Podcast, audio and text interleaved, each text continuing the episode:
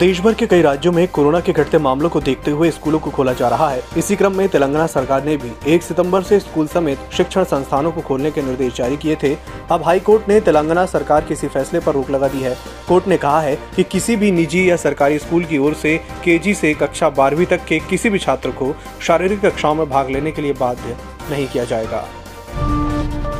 अफ़गानिस्तान से 20 साल बाद सभी अमेरिकी सैनिकों की वापसी के बाद दुनिया की चिंता बढ़ गई है। इस बीच अफ़गानिस्तान के राष्ट्रीय सुरक्षा निदेशालय के शीर्ष सूत्रों ने हैरान करने वाली जानकारी दी है, जो भारत के लिए बड़ी चिंता का कारण बन सकता है।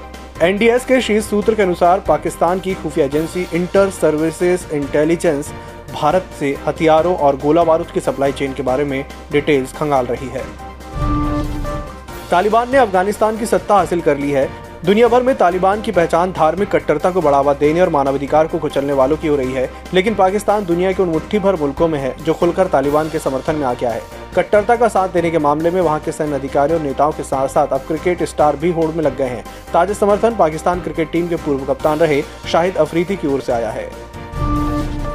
अमेरिकी सेना ने सोमवार रात को काबुल छोड़ दिया है। उसके जाते ही तालिबान ने काबुल एयरपोर्ट पर कब्जा कर लिया, लेकिन यहाँ रखे विमानों को तालिबान कभी इस्तेमाल नहीं कर पाएगा। ऐसा इसलिए क्योंकि अमेरिकी सेना इन विमानों को निष्क्रिय कर गई है।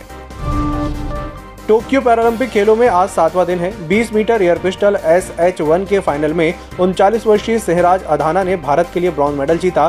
टोक्यो पैरालंपिक खेलों में भारत की मेडल संख्या कुल आठ हो गई है, जिसमें दो गोल्ड, चार सिल्वर और दो ब्राउन शामिल हैं।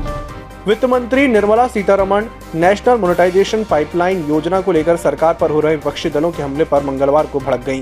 उन्होंने कहा कि मोदी सरकार पारदर्शिता और राष्ट्र हित से कोई समझौता नहीं करेगी विपक्षी दल सरकार पर आरोप लगा रहे हैं कि वह मोनेटाइजेशन के नाम पर देश की मूल्यवान संपत्तियों को बेचने पर आमादा है महाराष्ट्र के औरंगाबाद में मंगलवार सुबह भारी लैंडस्लाइड हुई। इससे कई गाड़ियाँ मलबे में दब गईं। सड़क ब्लॉक हो जाने से ट्रैफ़िक जाम हो गया है।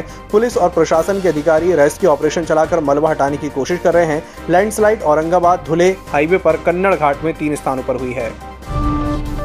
कर्नाटक के बंगलुरु में भीषण कार एक्सीडेंट में सात लोगों की मौत हो गई है। मरने वालों में तमिलनाडु के डीएम की विधायक वाई प्रकाश का बेटा करुणा सागर और उनकी पत्नी बिंदु भी शामिल हैं।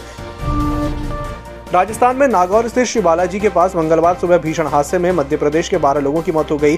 छह की हालत गंभीर है। इनमें छह महिलाएँ और दो पुरुष की मौके पर ही मौत हो गई थी। हादसे के बाद दो महिलाओं और एक पुरुष की बीकानेर रेफर किया गया था, जिनके रास्ते में ही मौत हो गई।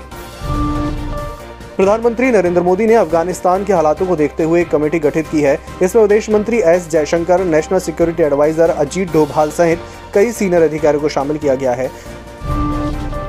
रिलायंस जियो के फ़ोन की बुकिंग इसी हफ़्ते से शुरू हो सकती है। ग्राहक जियो फ़ोन नेक्स्ट की कीमत का केवल 10 प्रतिशत पैसा देकर इसे बुक कर सकते हैं। बाकी का पैसा बैंकों के ज़रिए वे किस्त में दे सकते हैं। जियो ने लोन के लिए बैंकों और फाइनेंशियल संस्थानों के साथ करार किया है।